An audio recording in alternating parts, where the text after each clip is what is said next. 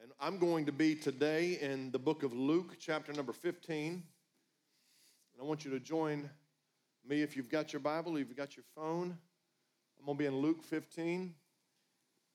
We'll have it on the screen for your reading as well.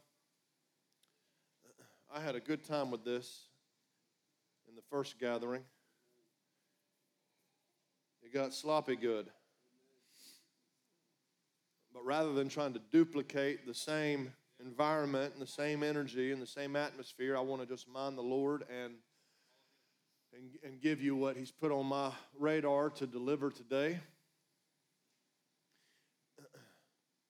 I never want to be one of those preachers that gets up and promotes self or gets up with a soapbox or some personal driven agenda. I've heard, I've heard a lot of them, man. They, they get up, they rant, they rave. They're all about their opinion and their ideas. But when it comes to the work, they couldn't work at Pizza Hut. They can't deliver. It just ain't, they, they, just, they just ain't gonna deliver the goods, but they're gonna get up and tell you about them and what they think and this. I, I wanna know what God thinks about this world, what God thinks about my life. And I've, I've got a vested interest this morning in His Word. Somebody say, Amen. I love Luke chapter 15. Jesus is aiming everything he's saying, everything you and I are about to digest that's written in red, he's aiming it right at a religious group called the Pharisees and the scribes. And basically, they're just, they're murmuring, Luke says, because this man, this supposed Christ, this Messiah, Jesus, is eating with sinners. They, they, have, they have witnessed him, him hanging out with the bottom rung of the totem pole on society. And they are murmuring about his actions. And so Jesus, always unharnessed and unfiltered, rears back and slaps them with some illustrative truth. And in, and in chapter 15, he introduces us to a story about a young man who grew up in a wealthy home. And the young man, in a rebellious spirit, in a defiant spirit, goes to his dad and says, I want my inheritance, and I want it right now. Now, in a Jewish custom and culture, that, that's the equivalent of telling your dad, I wish you were dead so I could get my stuff. And so the father divides his inheritance and gives his portion to the son. And the Bible tells us that the son immediately goes to a foreign country and takes everything that was rightfully his by way of his, of his, of his inheritance and blows it. And I mean, the Bible even says he wasted it on riotous living. Now, let's be clear. This boy has not taken all of this wealth and ran to Chuck E. Cheese in Phinopolis for a good time. He's not sitting on the tailgate of a pickup truck up at Walmart putting out the vibe. This boy has plunged himself into the low depths of stupidity. And I can't even, with kids in the room, begin to really expound upon the realities of his decision making. Do you understand the words that are coming out of my mouth? He blows all the money, runs out of it, squanders everything his daddy gave him, ends up working for a guy who owns a farm that lives in that country. Jewish men working with swine is the lowest of the lows by ways of degradation. He is so broke, he is so poor, he is so bad off that he has now succumbed to actually eating out of the pig's trough. And he's eyeing this half eaten corn cob. And Jesus tells us as he is about to partake of the swine supper, verse 17, we'll pick it up right there. Notice what Jesus says about this boy. And when he came to himself, Daddy did not raise a fool. When he came to himself, he said, I love how the inner monologue is shared with us. He said, How many hired servants of my father's are back at the house right now with bread enough and to spare, and I'm sitting here starving to death? He says, I will arise and go to my father, and I will say unto him, Father, I have sinned against heaven and before thee, and I'm no more worthy to be called a son. Just, just let me get minimum wage working as a farmhand. And so he's going to go with that story. That's his story. He's going to stick to it. Bible says in verse 20, and he arose and came to his father. But when he was yet a great way off, his father saw him and had compassion and ran and fell on his neck and kissed him. And the son said unto him, Father, I've sinned against heaven and in thy sight, and I'm no more worthy to be called thy son. But the father said to his servants, Bring forth the guillotine. Bring forth the pitchforks and the torches.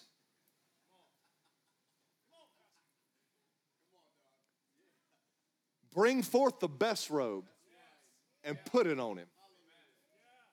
Put a ring on his hand, shoes on his feet.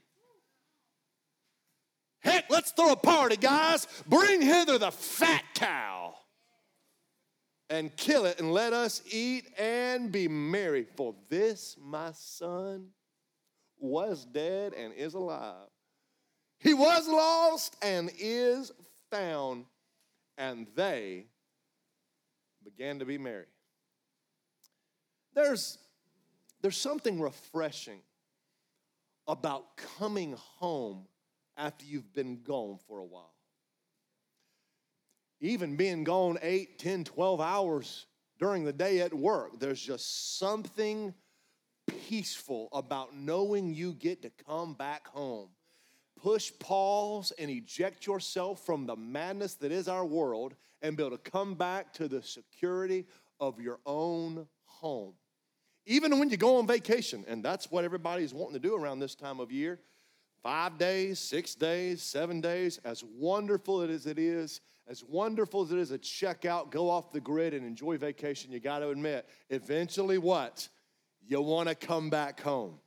It's always something refreshing about being able to come back home. Depending on how far you were away, how long you were gone, all of those things are factors on how big of a difference a homecoming really makes. Hey, if you want to give yourself a really, really good ugly, ugly cry, go on YouTube and type in Soldier Homecoming Compilation.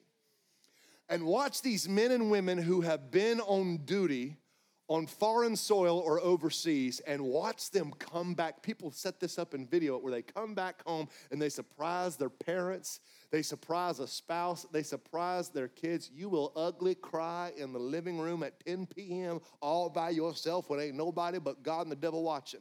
You will sit there and weep like a baby. You don't even got to, you don't even have to watch the ones where they come back and interact with human beings. Watch the ones where they come back and the dog sees them where the dog the dog thinks that they have just completely went out of space and forgotten about them and they come back home and the dog is losing it. And you'll be sitting there ugly crying sobbing on your macbook pro.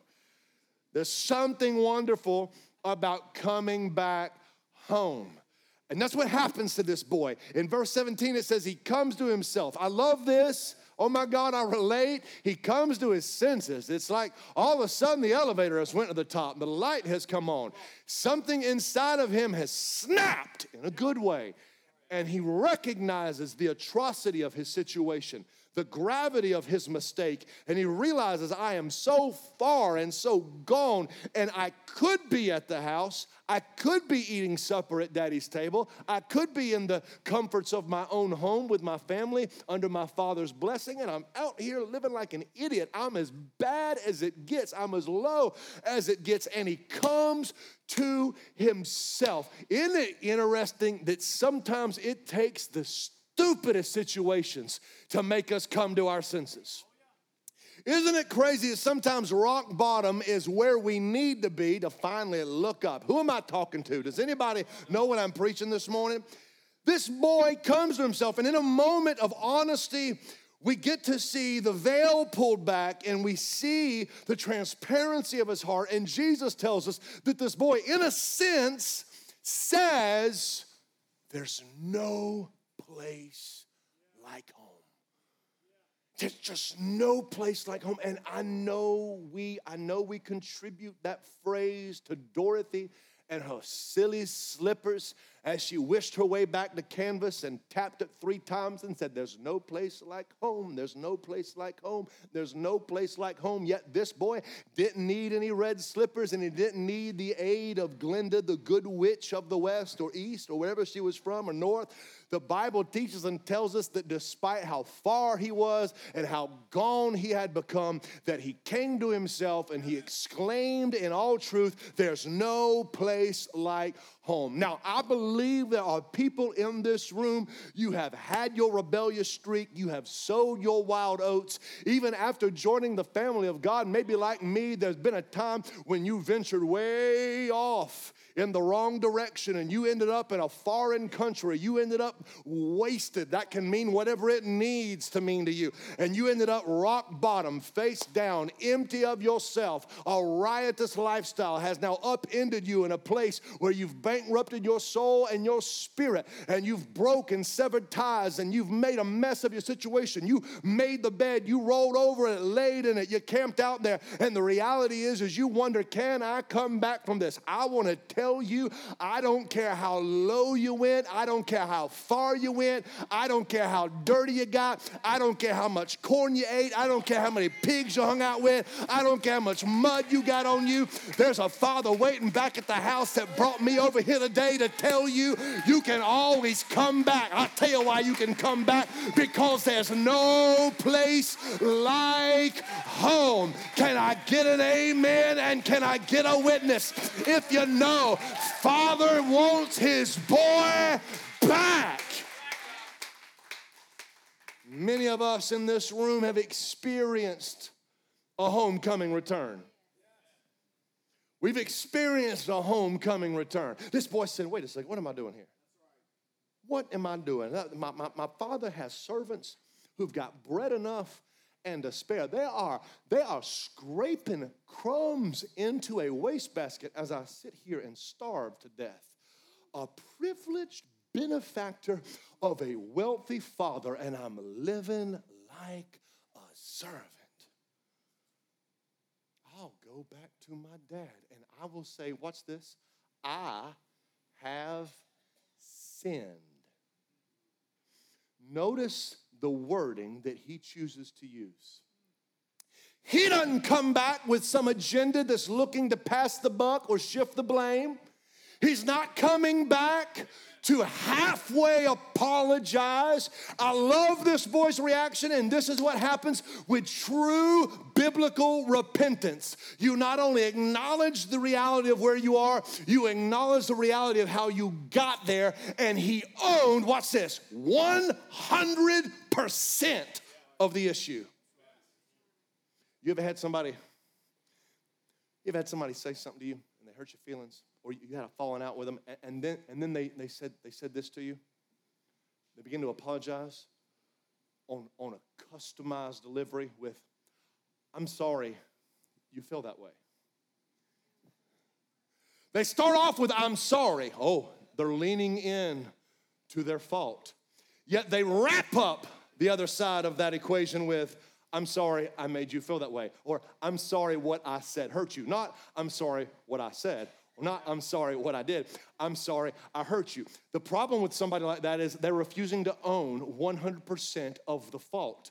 true confession, true repentance, here we go, a true turnaround and comeback begins with a return in the mind, a return in the heart, a return with the attitude and the spirit of an individual that has, here we go, Paul says, godly sorrow. I'm not talking about sorry for what happened. I'm not talking about sorry because I got caught. I'm not talking about sorry because I got muddy. I'm not talking about sorry because it happened this way. I'm talking about I'm sorry. I'm the reason I'm out here.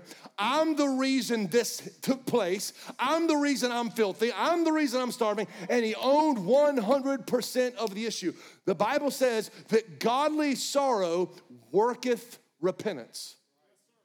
Not a worldly sorrow, not circumstantial sorrow, not emotional sorrow, a godly sorrow, a godly sorrow where you become disgusted with the reality of your sin. Notice I didn't say mistake. I didn't say blunder. I didn't say boo boo. Let's call it for what it is, ladies and gentlemen. It's sin. It's atrocious. It's offensive. It's ugly.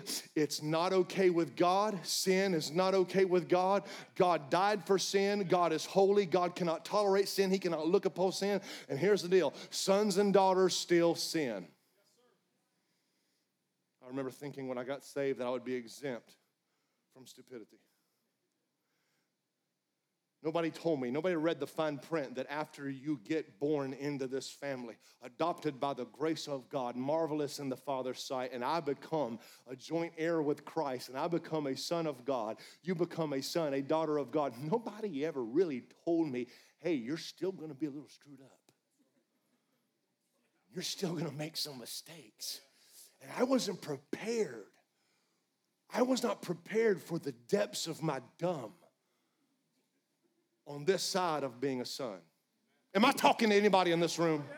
Y'all looking at me real religious like. Y'all didn't bring any rocks with you. And this boy makes a return. He, he, he has something in him, a, a repentance that is willing to agree with God about the way his situation is, that he's at fault and he will go back. This takes guts. I will go back and I will just own it. I'm not going to try to bargain, strike a deal. I'm not going to push blame on him. I'm not going to blame him for giving me the money. I'm not going to blame the elder brother for making me always feel rejected. I'm not going to blame you for catering to him or favoring me. I'm not going to I'm not going to blame anything. I'm not going to blame the pigs. I'm not going to blame the owner of the farm. I'm not going to blame the foreign country. I'm not going to blame the hookers. I'm not going to blame the drug dealers. I'm not going to blame nobody. It's me. It's me. And he goes back and returns. And the Bible says he arose. He arose, and we see a homecoming reunion unfold. He arose and he came to his father. Now, I've always pictured this where he's on his way back to the house and he's got a little speech scribbled out on the palm of his hand Father, I have sinned against you and in thy sight, and I'm no more worthy to be called a son. Make me as a servant. Okay. And he's just rehearsing this the whole time. He's got it in his mind, and he's going to go back and he's going to tell daddy everything he did and everything he's owning. And he's got this speech, and the Bible says that while he was on his way to the house, that the father saw him when he was yet a great way off now, what that tells me by way of biblical observation is that the dad was looking for the boy. That means, and I've always pictured this, that the father was sitting on the porch scanning the horizon every day at morning, at noon, at evening, and right before bed, looking across the horizon of that wealthy property, seeing if his son, today was the day, this was the time that his son would come back home. And the Bible says that while he was yet a great way off, the father saw him. Do you know what I believe? There were times when that boy was living it up and going down. And while he was, that dad was never a thought in his mind, not even an afterthought.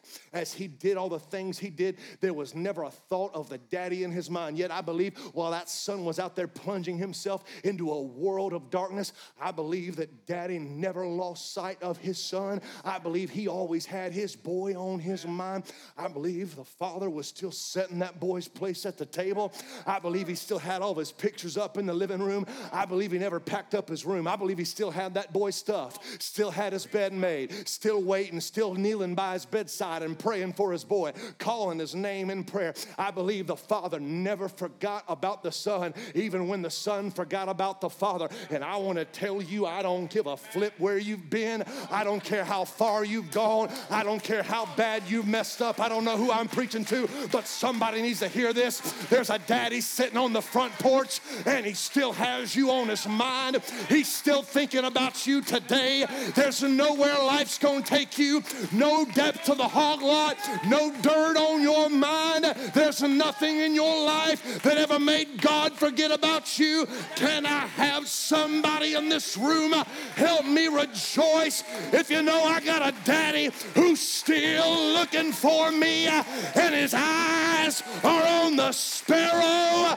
He's watching for his son and he's watching for his daughter. Oh my. While he was yet a great way off, the father saw him. He's coming down that dusty dirt road rehearsing his speech. Come on, come on, Michael, help me out. He's coming down that dirt road rehearsing his speech. Got it on the palm of his hand. And the Bible says that the father saw him, took off from the front porch, ran to where this boy is. Now, if I have done what this boy has done, if I have taken full advantage of my father, taken his benefits and his investment and his inheritance for granted, I am worried about my father's reaction. I've always pictured this in my mind the boy on his way to the house, not knowing that the father is looking and expecting him. And as he's coming to the house, the father lights off the porch he begins to run. We'll paint this out in slow motion, like J.J. Abrams and Jerry Bruckheimer, slow motion. And, and the son notices that the father is heading that boy's direction. And this boy's never seen his daddy run. He's never ran from nothing. And now he's running to the, and he's pointing at this kid and he's hollering and running. And this kid thinks, my God, I need to go back to where I came from. Daddy's gonna kill me. Bible says that as he got to him, that he fell on him.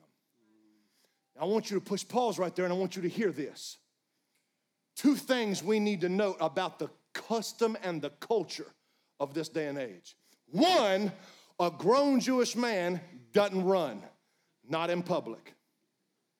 For a Jewish man to run in public, to run at all, he would have to lift up his tunic, his outer garment, lift it up in order to run Thereby, lifting it up above the knees, he would then expose the upper thigh. According to the law and Jewish culture, to show the upper thigh would be considered nakedness, and nakedness was a sin. So the man, the father, therefore would have shamed himself at the expense of the son. For the son to take the family inheritance from his father while his father was alive to go into a foreign country, waste it in the manner that he did, then have the audacity to come back to the very community that he rejected and the family that he left would have been a shame and it would have been like a warrant upon his head the religious crowd and the religious leaders would have lined the streets of that community with rocks in religious indignation and judgment to stone the accused and the offender. And the Bible says that before the boy could get to the home before the shamed son could return. The father ran to meet him. Context to meet him outside of the city. The father willingly took upon him shame so that the shamed son, my God, so that the shamed son could still be accepted at the father's bidding. And he he beat the religious crowd that would have judged him, condemned him, killed him. And the Bible says when he got to him, he fell on him and embraced him. Now, when he fell on him, it was the father's way of saying, if you're gonna stone him, my God, I'm about to take a lap with Michael McCrone. It was the Father's way of saying, if you're going to kill him, if you're going to condemn him, if you're going to execute him, you're going to have to start by destroying me to get to my boy. I wonder if there's any son or daughter in this room that can help me rejoice. We serve a Father that was willing to leave the property and cover his own for the sake of our shame. God. He came after me. He ran to me. He covered me. Bless his holy name. I say, bless his holy name. He fell on that boy, he embraced him, and he kissed him.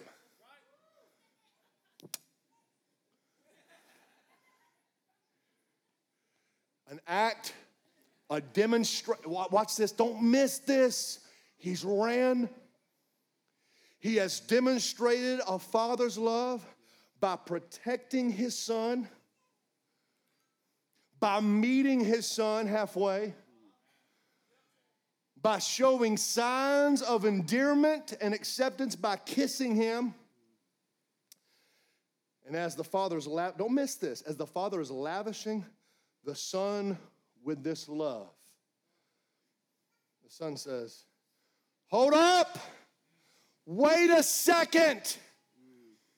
I got something you need to hear. In fact, I'm not worthy of this love. I cannot be lavish with this love. While the dad is pouring it on, the son says, I'm not worthy Get away from me. I can't come back as a son. I don't deserve this love. I don't deserve this family. I don't deserve your goodness. I don't deserve another dollar ever.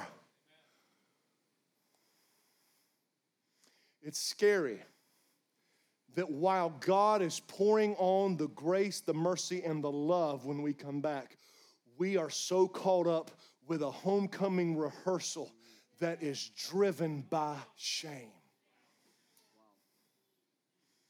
It, it's, it's, it's very scary that the boy was so blinded to being accepted that he was bent on being rejected.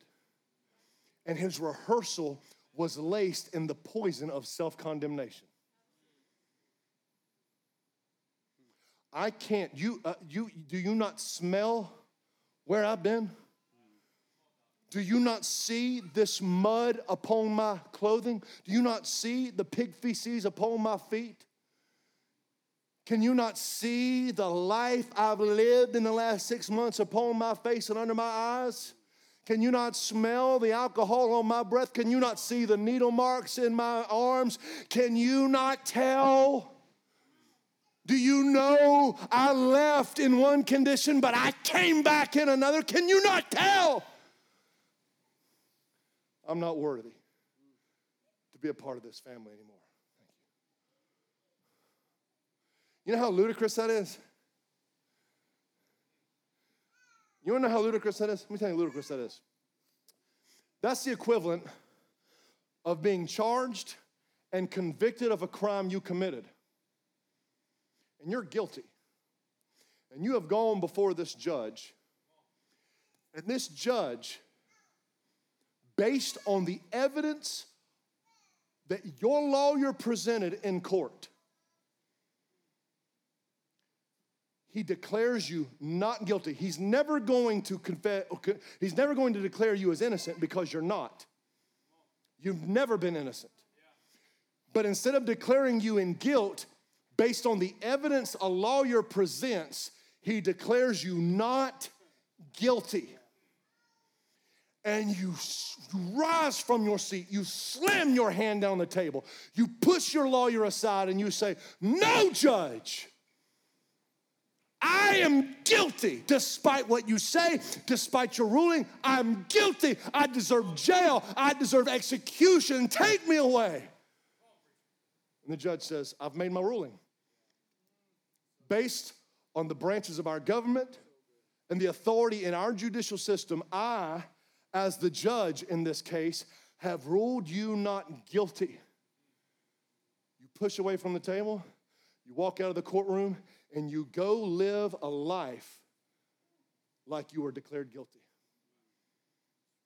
You break into the jail to live there you go get on death row and get you a spot in line. It'd be ludicrous, wouldn't it? What's more ludicrous than that is a son or daughter standing before their father, who is the judge, who knows that they're not innocent, but based on the evidence provided by the lawyer Jesus Christ, the evidence being his blood 2,000 years ago on a cross and an empty tomb that sealed your justification. Based on that evidence and that evidence alone, he declares you not guilty, pardons you, exonerates you of all charges, sets you free, seals the documents, and you refuse to live in the ruling of his court.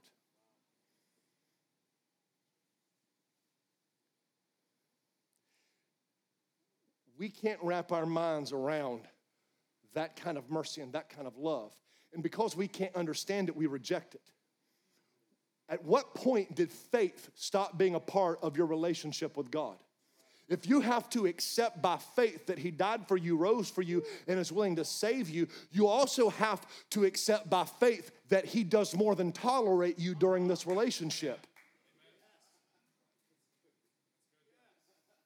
Because, church, let me tell you why church is powerless. Let me tell you why church is anemic. Let me tell you why the church in 2020 is weak because it has sons and daughters who get dirty in the hoglot of the world in the hoglot of promiscuity, in the hoglot of lust, in the hoglot of desire, in the hoglot of lies, in the hoglot of bitterness, in the hoglot of addiction. And then they're standing there smelling like the very thing they crawled out of, and they can't wrap their mind around the very idea that a loving, all knowing God would want anything to do with them.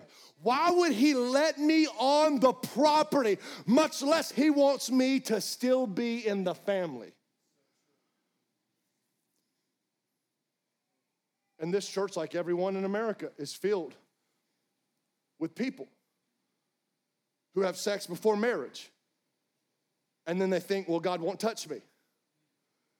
They have addictions and they have pasts and they have resumes that aren't worth talking about and a rap sheet and records and, and, and, and they, they got all kind of scars to show where they've been. And, and here's the thing. What, what really hurts a lot of people in church is we get up and we talk about people's past. Well, the reality is, and we say like, hey, God's delivered you from that past. You're no longer bound by that past. What if your past is still your present? Like, what if, what if, what if, what if you, what if you do worship on the stage, but you got some crap in the closet?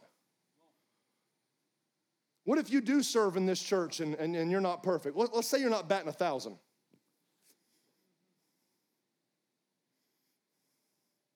You know the most interesting thing about the story? When the boy came back and he began to spill his self condemnation rehearsal, daddy wasn't hearing none of it. He didn't even acknowledge him. He's done kissed his face off, and he's not even acknowledging what his son is saying. And he looks at the servants and says, Go get the best robe. I don't want him looking like Hugh Hefner. I want the best one we got. Go bring that robe of royalty and let's wrap it around this mud covered kid. Go get a ring to signify he's still part of this family. Go get some shoes, throw them on them bare, the very feet that walked off this property and plunged themselves into the abyss of the foreign country. Let's put some shoes on his feet. In fact, we're gonna throw ourselves a party. Let's kill the fatted calf. Oh, bless God, we ain't having no salad. No, no, no. We're gonna get some twice baked potatoes some of grandmama's sweet tea. We're gonna get some cat head biscuits, honey, and gravy, and we're gonna bless God, get some macaroni cheese, pull it out 10 inches above the pan. The cheese is still stringing. We're gonna take the fatted calf, that one that's been up on the backside of the barn. We've been feeding him protein shakes and, and we've been loading him up with carbs and massaging that joker. We're gonna kill that one. We're gonna have that one for dinner. Bring the best we got. Because this don't, I'm done. Don't miss this. Here's a homecoming reality. Here's the reality. He said, This, this, that religious crowd's dropping the rocks, walking off. Can't wrap the mind around it. Why would you want him back? Why would you let him back?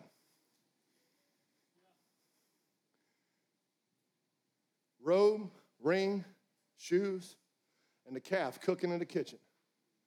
And he says, This, my son. This is my kid. this will change your world if you ever get this. You'll stop feeling like an unworthy church member. You stop feeling guilty every time you come here. You stop. You're my kid. You're my kid when you're sober. You're my kid when you're drunk. You're my kid when you're clean. You're my kid when you're high. You're my kid when you're sexually pure, and you're my kid when you're sexually perverted. You're still my kid. Don't matter how much mud got on you, you're my kid. Don't know how many corn husks you add for dinner, you're still my kid. Don't matter how many brothels no matter how many prostitutes. Doesn't matter. You're still my kid. Still, I don't care. I, I don't care. I care because of what it does to you. But I don't care in that you are my kid and there's nothing that's ever going to change the fact of ownership here. I can smell it on you. I can see it on you. I know it's there. But you're still my kid.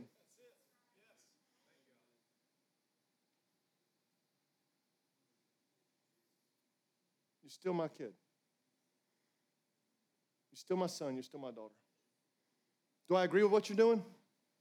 No. Did you take advantage of me? Yeah. Are you taking my grace for granted? Absolutely.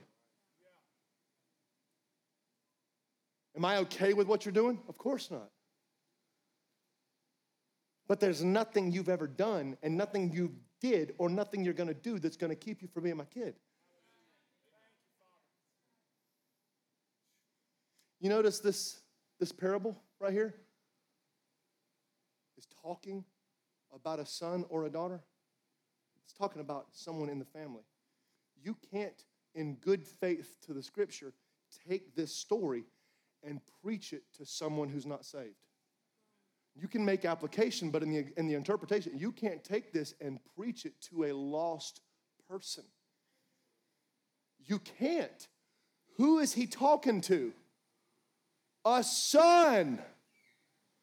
I've heard preachers take this and they preach it to unbelievers. Can unbelievers get saved? Of course. When an unbeliever, someone who's not been born again, hears of the Father's love to his own, despite their disobedience and rebellion, that's going to make someone want to get saved. But this is aimed at everybody in this room that has been born again is in the family. And many of us have done this. Many of us have done this. And we could stand and testify and rejoice that we're still in the family and we're still his kid.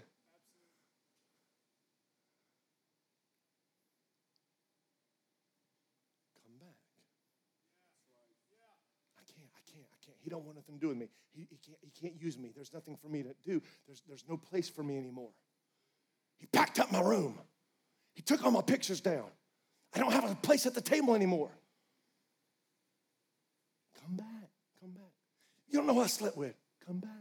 You don't know what I did. Come back. You don't know what I drank. Come back. You don't know what I shot my arm. You don't know what I smoked. You don't know what I inhaled. You don't know what I saw. You don't know what I did. You don't know how much money I spent on.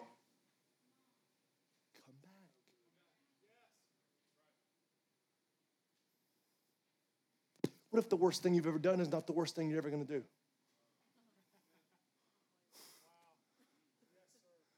Some of us, some of us talk about our past with such a trophy mentality.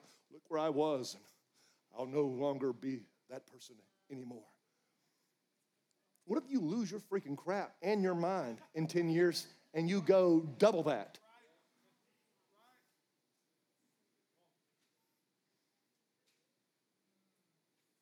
Worst sins I've ever committed after becoming a son. God, there's some people in this room that can agree with me on that, can't you? Some of y'all in this room, and that self condemnation always makes you want to stay outside of the family. I'll just settle out here. There's no place for me. He doesn't want me. And He's running at you. He's running at you in mercy with a robe in one hand and a ring in the other, hollering for the servants to bring the shoes. Crank that thing up on broil, baby. We got a party to have. We're going to cook this thing. Get it ready, get it ready, get it ready, get it ready. And it says they began to be merry. Bible says there is rejoicing in the presence of angels. Come on, Jake, help me close. There's rejoicing in the presence of angels over one sinner that repents. Y'all do know what that says, right? rejoicing in the presence of angels. All the angels are so excited and they're like, yeah, no, no, no, I don't. The Bible says in Peter that we have a salvation that the angels desire to look into. The angels have been assigned as ministering servants to us. Sometimes I think I aggravate the mess out of my angel. I bet my angel's like, I'm gonna kill that joker. God, let me kill him, please. Who's in the presence of angels? Could it be that the father throws a shindig of a celebration every time one of his kids comes back home?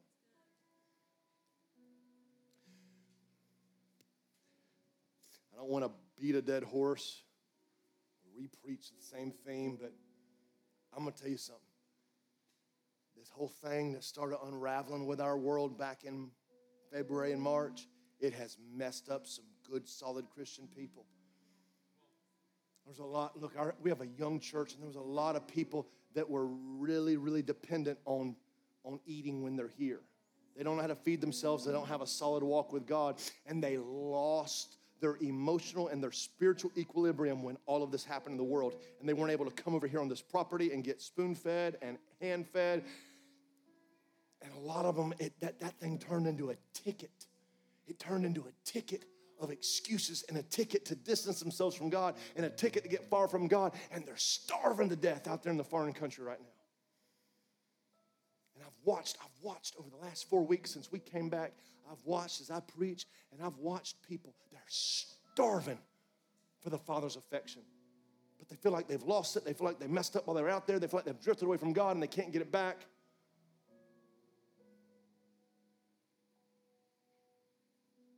I can't put into words how I want to say this to you. But your pastor was a dirty son that came home. I'm a, dirt, I'm a dirty kid that came back. I, I, was, I was a hog lot ridden kid who came back and said, If you'll take me back, and I couldn't even get it out because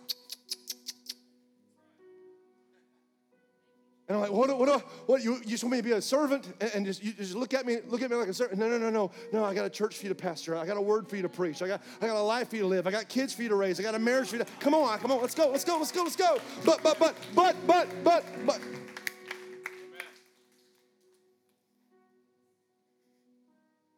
I know it's, it's not fun to do church like this all the time. But don't you don't you, don't you remember? Don't you, don't you know? Where, where, where, do you not know? That's when Jesus says, Do you not know? Do you not know? Do you not know? Do you not remember? Have you already forgotten? Come on, stand up with me.